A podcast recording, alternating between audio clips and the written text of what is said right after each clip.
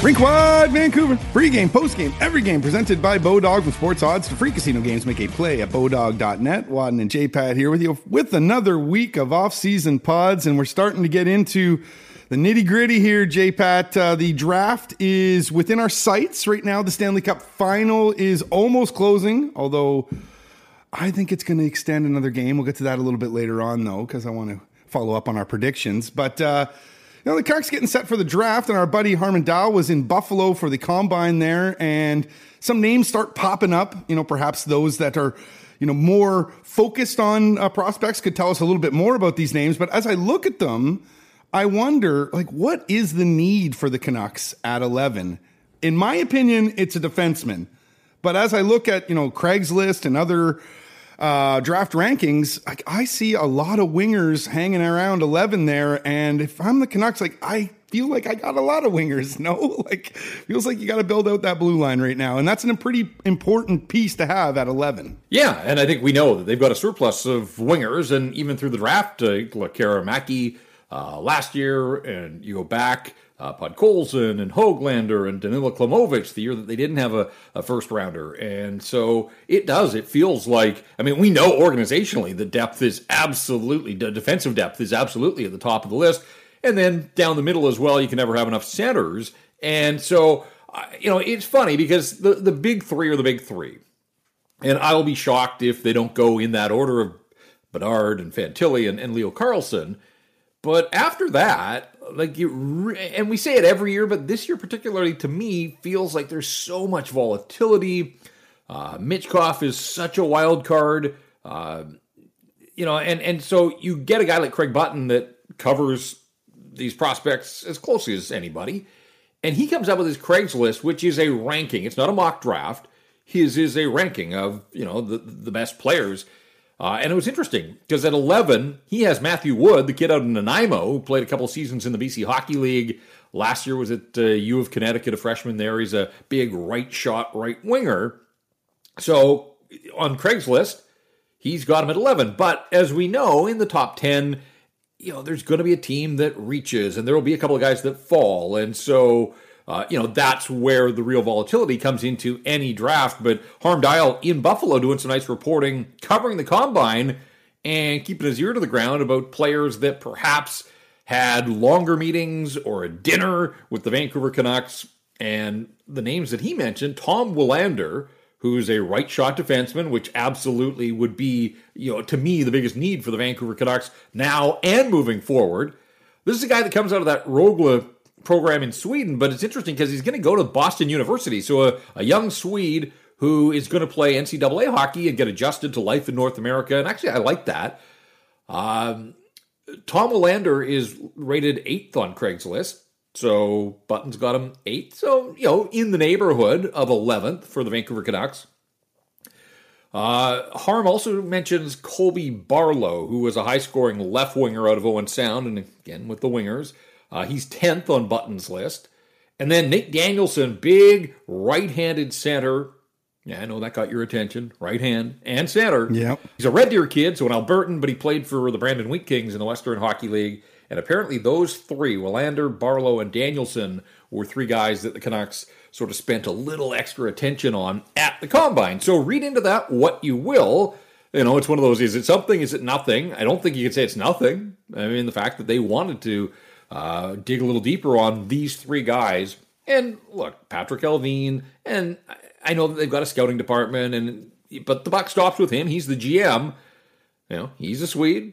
We know that they went and they found a couple of Swedes last year, and Nils Åman and Philip Johansson. Um, you know, Tom Willander checks off an awful lot of boxes there. Uh, you know, and that's a name that seems to be picking up some steam in hockey circles, uh, not just with the Canucks, but Willander in the second half of the season, his performance at the U18, all those types of things. He's a guy that's on the rise. So, you know, will he go in the top 10? Is he going to be available to the Vancouver Canucks? What about the defenseman in front of him? There's so much talk about David Reinbacher is the big right handed D. He seems like the big prize uh, for teams that are looking for defensemen. He's Austrian, but he played in the Swiss League last year. And then Axel Sandin Pellikka, another righty, a little undersized, but does a lot of things well. he, he there, there seems to be some real differing of opinion on him. Craig Button had him listed fifth on his list. That's higher than most. Um, He's 15 on this is Elite Prospects top 32 yeah, final ranking. So, He's 15. You know, but between 5 and 15, like there's a fair bit of distance there. So uh, keep your eye on Axel Sandin Pellikka. He had nice World Juniors and and again is very much on the radar as one of the top defensive prospects in this draft, but He's not a particularly big guy. He's not a physical guy. Uh, he's more in the mold of a puck moving, skilled, sort of modern defenseman. And then, you know, I mentioned Reinbacher as well. Like most people seem to think that he's going to be the first defenseman off the board, but again, well, you know, we'll see how that all plays out. You know, the thing is, like, this is a forward heavy draft. There's no doubt about that. But there will be a D man taken in the top 10. There just, there will. Like, that's just almost fact. You can pretty much chisel that into stone. And so then the question is if you're the Canucks and you've got your eyes set on drafting by position rather than best player available, um, you know, we'll see how many go before they get to the podium. Then there's the question of do they keep that 11th pick? Because we certainly spent enough time talking about that may be a part of the way out of their cap jail is to move off the 11th pick and move further back into the draft. Would a guy like Tom Willander be available to them deeper in the draft? And if so, how deep, how low can you go? Um, you know, and then we mentioned Michkov as well. Like, what if he drops out of the top 10? What if he's sitting there at 11? Like, you know, there's a guy with all his skill, but also a lot of questions around him and his availability and um, you know, do you go there or do you just say no? Like we want the security of a player that we know and we can track his his development here in the next bunch of years. So, I mean, like every year it's the same at the draft. Like there's the tiers. The Canucks sitting at 11th are going to have options without a doubt, and we're now just over two weeks out. So, uh, draft talk is going to pick up again. We'll see if you know. I would imagine they get to Nashville still in possession of that 11th pick I, I would think if they're going to trade off of the 11th overall pick, it probably happens on draft day or even on the draft floor potentially uh, as players come off the board. Um, you know, but I don't think that they're likely to peddle their first round pick ahead of uh, the draft actually kind of at least draft day uh, in Nashville. So two weeks out, and this is great. Like this is you know now it's going to feel to me at least like things are starting to heat up in the hockey world as we get right down to the the short strokes and the and the Stanley Cup ultimately being presented here, whether it is tomorrow night or whether it's later in the week here. Willander's eighth on Craigslist. Yeah. But as you mentioned, this is just a ranking of the players, right? As opposed to a straight sort of mock draft. Elite, yeah, exactly. Elite Prospects has them at 23 on their top 32. so you can know, see the so. swings between the, the the differing of opinions, right? Yep.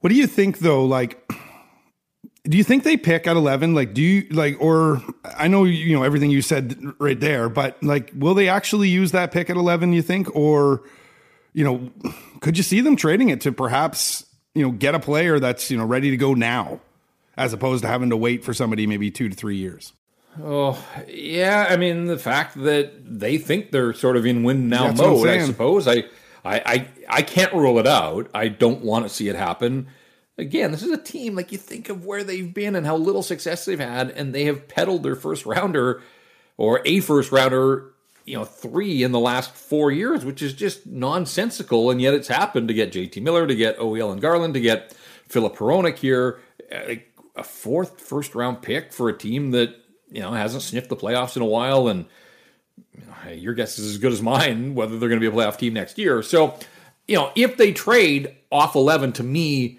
trading back in the draft, still main. I, have always said like, and we did like, what's a successful June going to look like? And to me, one of the sort of pillars of a successful June will be leaving Nashville with a first round selection. Now, that doesn't mean holding on to 11. If they trade back in the draft, they're able to get assets, maybe use those assets to as a sweetener. Like this is where I want Patrik Allvin and his staff to get after it, get creative. We've seen some other GMs here lately getting creative. So, you know, if it, if that's what it comes to, is trading back in the draft to, you know, maybe a drop from 11 to 15 or 18. I know lots has been made about Chicago and 19 and, uh, and, and, you know, I've got time for that discussion. I do because I, I, am really curious to see what the Blackhawks do. And I always, anytime you go to the draft, like I, the teams that have multiple first rounders, they're the ones to keep an eye on, right? Like they can take wild swings, they can package up first rounders and start to make some moves. And you know, will the Canucks get in on that game of let's make a deal?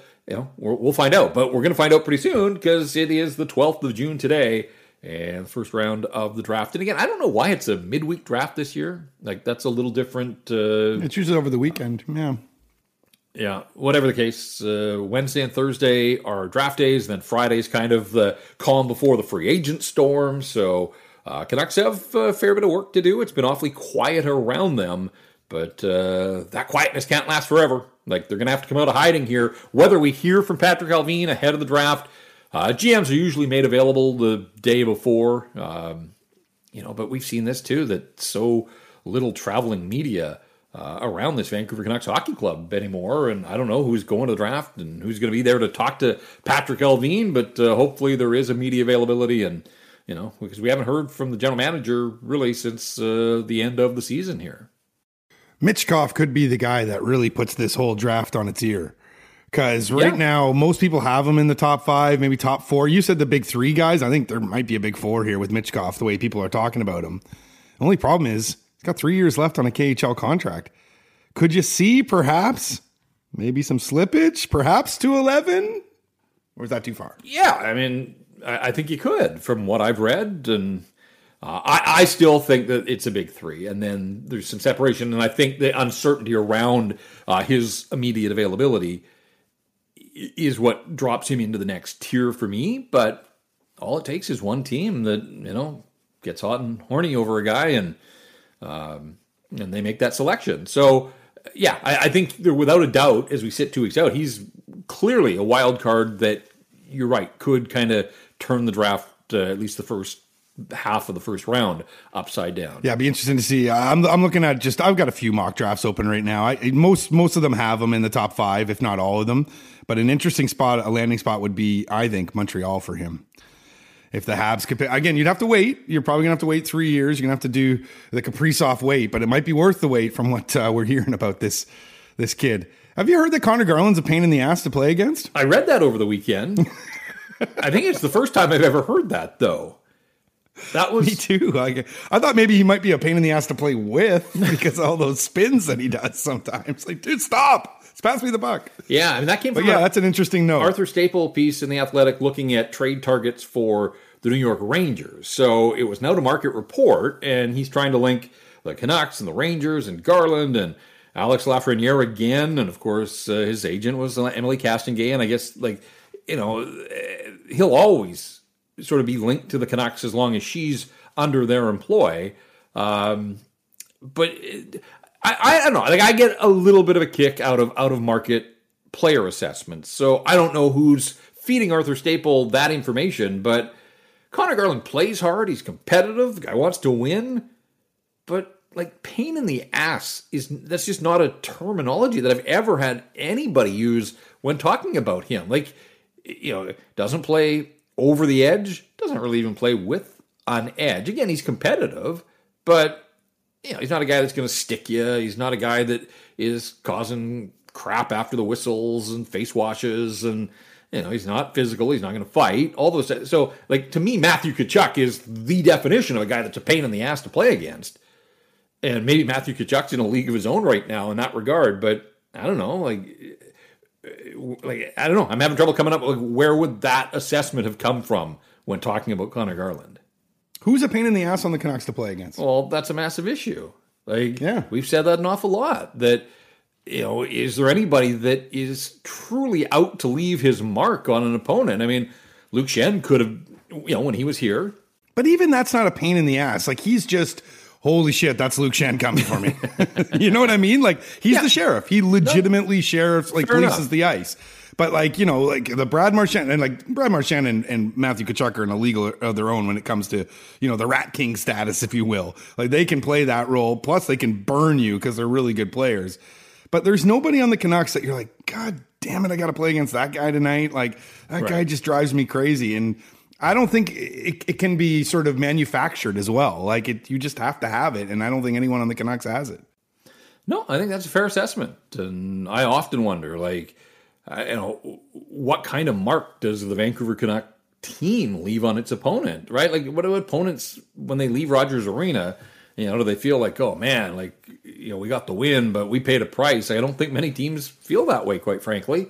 Um, you know, and and obviously it's a speed and skill game, and the name of the game is to put the puck in the net, but it's also always going to be a physical game. Like that's just hockey at its most basic. And I, I think, I mean, when Rick Tocchet says they need some toughness, you know, I think he's looking at that, and toughness can come in different forms and shapes and all those types of things as well, not just fighter toughness, but yeah, I, I I would be all for the Canucks trying to find a spark plug, a guy that is willing to, you know, get in and mix things up a little bit more than they've got. You know, at times JT Miller he can play with some snarl. Yeah, and, yeah. Um, you know, there's a couple of nights a year where I'd say he can be a pain in the ass to play against, but not 82 nights a year.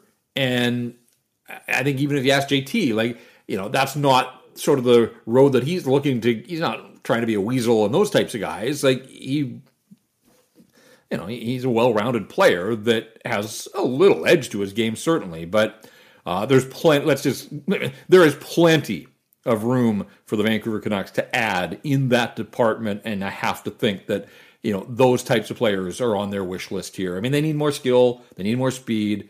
Uh, they again, it just brings back the fact that they need a whole lot more of a lot of things to uh, get ultimately where they want to go. Well, we're less than a month out of free agency opening, so you know maybe bat around a couple names, and if that would be something the Canucks are looking for. Would you be interested in perhaps a Michael Bunting? I knew you were going there. I knew it. I knew it. I knew it. You've brought him up before. I'm so obvious. I know. Oh my god they can't afford him as an unrestricted free agent. So if you could move out of Garland, would you move in? A, a, you know what I mean? Like the thing is with him though is like I don't. You're not scared to play against him. I, I feel like you kind of want someone you're a little bit scared to get to play against as well. He's annoying. Like he's super annoying, and he can play a little bit as well. I mean, yeah. 20, 20 goal scorer in the league a couple times now. But I think if you are looking, man, he played. He played for uh, Tocchet in Arizona. Yeah. If you're just looking for links. Yeah. We, we talk about, you know, you want somebody that can, you know, be a pest, but is a pest enough? Do you want him to be like a tough guy pest too? Because Michael Bunting, nobody's scared of him. Like they want to go at him. But he is, he does play that pest role pretty well. Yeah. I mean, I, obviously, guy's got to be able to play, and Bunting can. Like, we know that the days of the one dimensional guy are pretty much over. So that's what, again, like, I'm not looking for the Canucks to find, you know, the next heavyweight champ in the National Hockey League. I want a guy, though, that is willing to get his nose dirty, to get in and, you know, as you said, like be aware, like that teams have to be aware when he's out there on the ice and and that, you know, they almost game plan when they touch down at YVR. They know like this is a guy that we know is going to be in the middle of things. And uh, if it was easy to find those types of players, every team in the league would have one. So they are a commodity. I, I know a guy that's probably available at the right price, but he's old. Corey Perry. Could you imagine Corey Perry coming here? I couldn't after all these years. But the beauty of Corey Perry is like he has extended his career because he's been willing to play on these league minimum deals, but he can still be fairly effective. So, you know, I don't think Corey Perry is coming to Vancouver, but I don't think Corey Perry's done in the National Hockey League yet either. Like, I, you know, it wouldn't surprise me. I think he wants to win, though. Yeah. yeah. Um, yeah. What about Luch, though? local boy. Like, is that what we're looking at? Is is somebody like fourth line type guy? Because you know the the top six guys that are are pests and have snarl or whatever, they're tough to get, right? Like teams don't don't let go of those guys. You know, there's also a Garnet Hathaway. Like I'm looking at a, a big list right, right, now, and we can bat them around on a, on a separate pod. But just a few names here. Like Luch might be an option actually. Now the problem is, is what what does Luch command on on the open market nowadays? And do you think he can still play? That's the bigger question. Um, you know, I, I think he played almost every game for the Calgary Flames, but yeah, seventy-seven. You know, yeah. is he effective? Because first of all, like, toughness, if it's going to be effective, has to be in the lineup, right? Like toughness in the press box does you no good. Good point. Yeah, and I mean, I guess with the speed of the game, like I, I just think with what little funds the Canucks have to spend this summer, that doesn't feel like the best way to spend their money on a 35 year old tough guy, sure. even though he's got ties to Vancouver and may want to come here to finish his career. And Um, you know, so I don't know. I, he, that's curious to me to see. Again, all it takes is one general manager out there to value what you've got to offer, and I think there is a team that will sign Milan Lucic for a fairly low value deal. I don't think it'll be the Vancouver Canucks. Applewood Auto Group is celebrating 25 years of business, making the car business and our communities better. Applewood offers the best in class experience whether you're looking for a car, service, or to join our team. Come find out why it's all good at Applewood. Visit us online at applewood.ca today.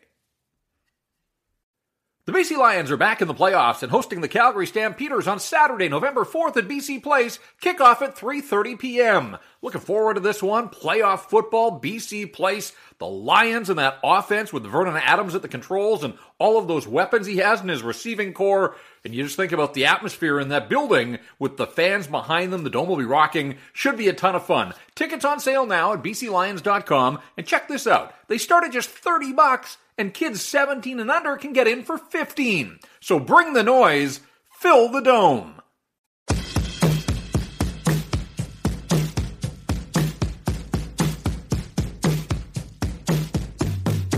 All right, let's dig into some playoff talk, Stanley Cup final talk as game four wrapped up over the weekend. And of course, all our Stanley Cup playoff talk is presented by Jason Hominick at jason.mortgage. Yeah, is game four finished? Like that scrum Yeah. at the end, I think was it, Still going. It was a three day event. It was They're still chasing Pietrangelo around the ice right now.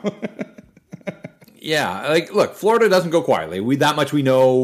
We've come to expect that, and that was the case. But they also can't afford to fall behind three zip the way they did the other night. And uh, then you're playing catch up against a very good Vegas team, and ultimately they were able to you know hold down the fort there at the end before uh, the scrum happened. So uh, I had Vegas in five. I'm looking pretty good right now as they head for home. But again, I'll give Florida every opportunity.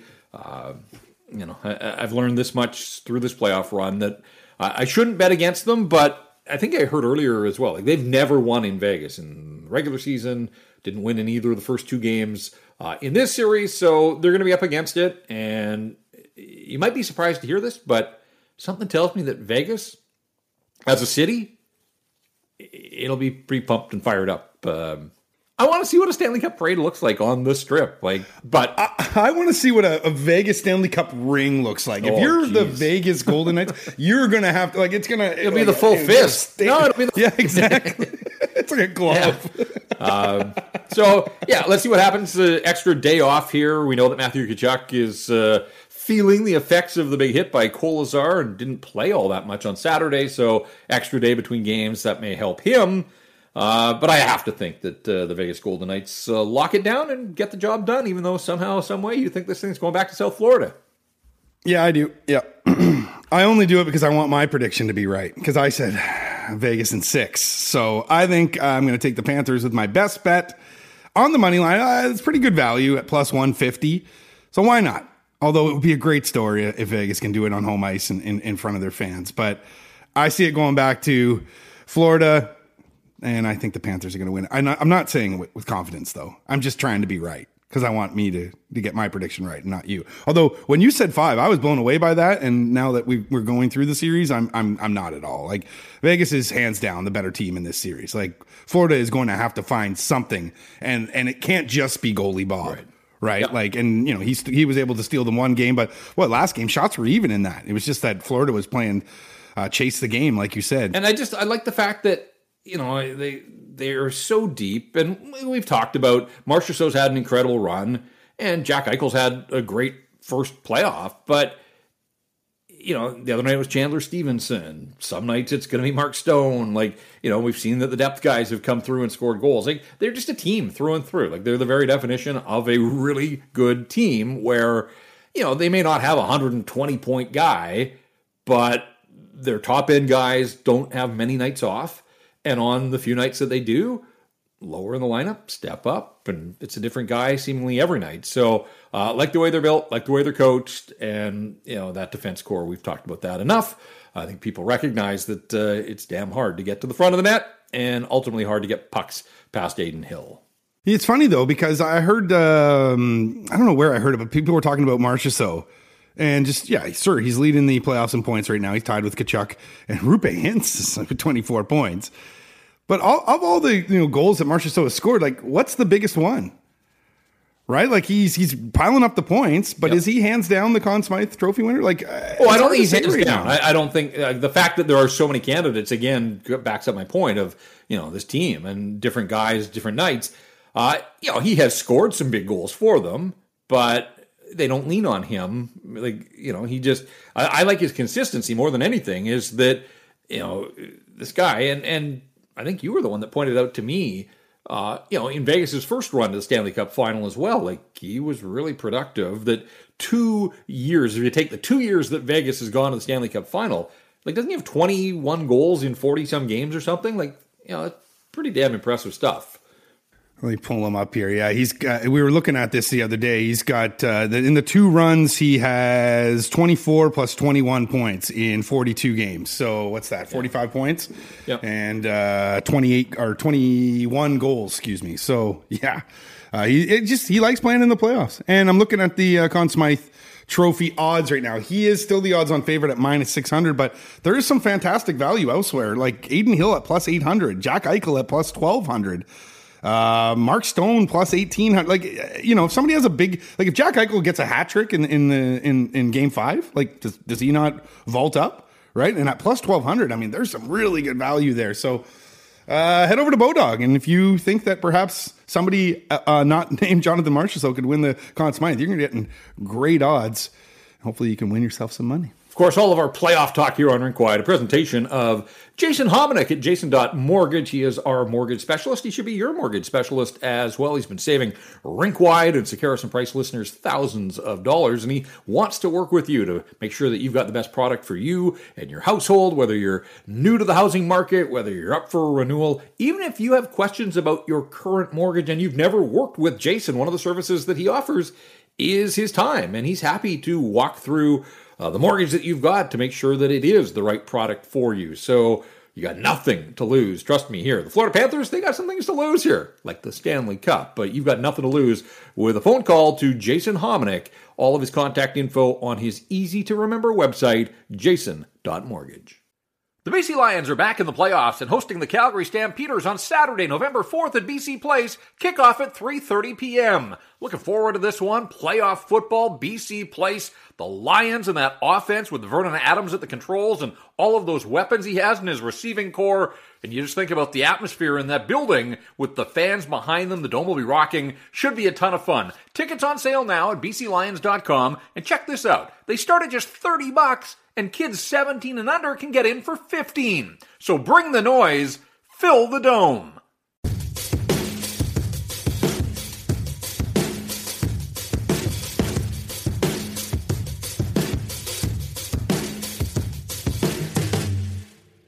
And Rinkwide Vancouver is presented by Bodog. Make a play at Canada's Choice for free casino games, sports odds, and poker strategies. Uh, let's veer a little outside of the hockey rink. Although there there is a rink hole at the RBC Canadian Open, the penalty box hole at 14th, the par three there, uh, is a great uh, atmosphere, and it looked like it was a hell of a lot of fun. But nobody was having more fun than Abbotsford's Nick Taylor, J Pat, who won the RBC Canadian Open. I know I had Corey Conners as my best bet on Friday. He didn't pull through, but a Canadian did a four hole playoff and with a dramatic finish, a 72 foot putt on the fourth playoff hole. The longest putt of his career ended a 69 year drought at the Canadian Open. A Canadian won it all, and he's our very own Nick Taylor at Abbotsford. Yeah, and that putt looked familiar to me. Like I've seen you hole that putt at Hazelmere so many times. Many times. So many not times. quite as much at stake, but I've seen you just roll it in from 70 plus. Oh, I took five bucks off a of Dollywall. There you go. uh, incredible stuff. Like truly unbelievable script and Yeah. uh, to finish the way he did, and then that scene on the 18th green and Adam Hadwin getting tackled and all that kind of stuff. God. uh, I mean, look, that's going to be a moment for the rest of our lives. It will. Um and I know there's this great debate about you know greatest sports moments in Canadian history. You know, it's not at the very top. Sidney Crosby and the Golden goal here in Vancouver. That I think will always uh, rank at the top unless something is uh, able to come in above it. And I'm I'm all eyes. I, hey, I, I, don't know what that would be, but uh, yeah, maybe in uh, in our lifetime we'll see something greater than the golden goal. But like lots of great Canadian moments, and I put out a tweet, and and then lots of people added to it, and it reminds you like there have been a ton of really incredible moments for Canadian athletes, particularly on Canadian soil, uh, obviously abroad as well. But uh, Nick Taylor's just a good dude, like down to earth, easygoing guy, pretty unassuming. You know, well, he did the walk along interview. Well, he's like, le- like nobody does that. Well, and and then he sort of unraveled a little bit. And I'm like, wait, maybe he might have regretted yeah. that interview. I was, I, I kind of cringed when I first saw that. Now they were clear to point out like that had been prearranged, and he stuck with it. Although I thought, you know, in contention, he might take a pass there. But uh, you know, that's the kind of guy he is. And and again, just like not the biggest profile in the golf world, obviously, but three time PGA winner now, including an RBC Canadian Open. So I thought it was cool all the way. You know, Mike Weir was hanging around and, and all of his buddies uh, that are out there on tour pulling for him. And we'll see if he can back it up with uh, a showing at the U.S. Open this week and goes in, obviously, with a a ton of confidence, although I don't know how much sleep he would have got last night as uh, he made his way uh, from Toronto to Los Angeles. But uh, yeah, just a really cool moment. And, you know, to tie it back to what we do here at Rinkwide, uh, there is a connection with Nick Taylor and the Vancouver Canucks. Um, you know, I saw the Canucks congratulated him. I saw the Abbotsford Canucks congratulated him as well.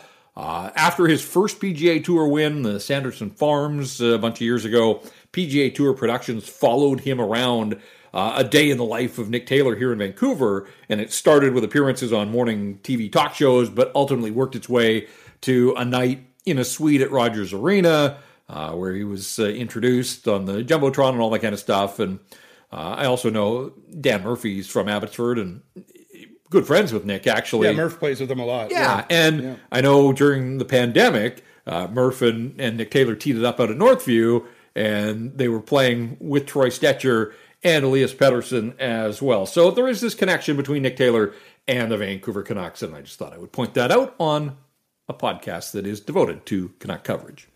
Nice of Murph to not give us the call there. Yeah, look he had a foursome. Yeah. So you know, all right, all right. I think you were probably fifth on the, you know, first on the wait list if uh, PD had dropped out or. You know, yeah. Um, that penalty box hole, though, that's fantastic. I, I think they've really carved themselves out a, a, little niche there. I like that. They have. I.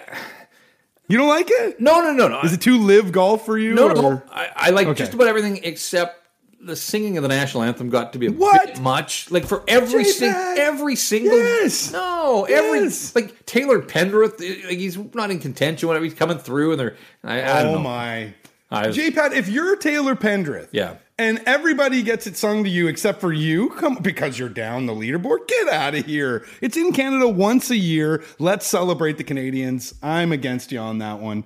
I thought it was fantastic. The only thing though that I, am a little uh, bird hot about can they bring it to bc like uh, can, no, we bring it, it back to bc in an like, answer no um, which is just ridiculous especially like this year of all year like there should have been a synergy as they got their scheduling done the U.S. Open in L.A. Like, how much better yeah. of a field would they have had if guys had played in Vancouver the week before and made a two-hour trek down to uh, Los Angeles? So, uh, you know, the last time it was here was 2011 out at Shaughnessy. Nick Taylor missed the cut that year. Adam Hadwin kind of burst onto the scene. He ended up tying for fourth, uh, which was incredible then. But I tweeted this out last week that, like, you know, they were both really young in their careers. It feels like they're not going to get a chance to play the National Open in the primes of their career in their home province, which just feels like a shame when you think of what BC has done for Canadian golf here, and particularly yesterday with Nick Taylor rising up. Like the only thing that would have made it better had that been here somewhere um, in the province of British Columbia, where he wasn't born here. He was born in Winnipeg, but uh, raised in Abbotsford. Well, I'll get Jay Monahan on the phone. We'll we'll figure this He's out. He's a little busy. Although he might yeah. he might want to talk to you. He might take your yeah, call totally. these days. Nobody else wants to talk to him. But uh, no, I mean, look, for all the corporate reasons and RBC, obviously it's headquartered in Toronto and they can schmooze all their clients and all that kind of stuff. Uh, and I get there are logistics as well. And we've got the women's open, the CP, they've added letters to it now with the merger of the railways, but um, they've got the women are at Shaughnessy. If that all goes well, like maybe that'll be, you know, a message to Golf Canada that it's long overdue to bring it back here to the West Coast. And whether it's Shaughnessy or they find some other venue, again, there are a lot of logistics about corporate tents and hospitality and um, you know parking and those types of things. It's not as simple as just finding a nice golf course and saying, "Here, uh, have at it." But uh, there are world class city. We can host it. There are, yeah. Well, I was going to say there's more to golf in Canada than the Greater Toronto area, and so yeah. I mean, look, I, I love the way it all ended for Nick Taylor. Still didn't think an awful lot of Oakdale as a golf club. I wonder though, like if that, that 18th was hokey. I felt like yeah, and and I wonder five. like does this change how we think of Oakdale as a golf club and as a host site for future Canadian Opens because Nick Taylor has created this iconic moment? Like, do they feel they have to go back? Probably. And I'm not so sure that that's in the best interests of the golf tournament. Uh, but whatever. Uh, we got ourselves a champ. He happened to be a BC boy. So uh, just an awesome day of sitting back and watching. And uh, hey, we salute Nick Taylor. We should also salute Mike Malott, our UFC fighter, guest on Rinkwide last week because he got the job done at Rogers Arena on Saturday night. Yeah, not a champ, but he won. Yes. He beat Adam Fugitt, who fights out of uh, Eugene, Oregon, with a second round submission at uh, UFC 289. We had boots on the ground there, I saw, for Go Goat Sports, and some good uh, footage if you want to check it out on the Go Goat Sports social there. But uh, yeah, Mike Malott, the Canadian, getting the win, and uh, looked like a good time, well, you know, for those that were, were down there. Yeah, his, his biggest win was avoiding massive injury, though, when that railing collapsed. That was him on the walkout to the ring. And that railing, that not not a good look on Rogers Arena that apparently no. is a renovation site again this summer. I don't know if that played into it, but uh, never good. I'm glad that, I mean, it sounded like minor injuries, nobody seriously hurt, but scary stuff there when that many people are pushing against the railing and all of a sudden it gives way. But congratulations to uh, Mike Malott and, of course, to Nick Taylor, both winners over the weekend. Mike Malott certainly got the rink wide boost. So absolutely, well, yeah, he came on there. He was probably thinking about the interview the whole time he was going into the ring. Like those guys, man, they got me jacked up for this. Hopefully, you were jacked up for this podcast because this has been another edition of the Rink Wide Vancouver podcast presented by Bodog for Jeff Patterson. I'm Andrew Wadden. Remember, Rink Wide is the show.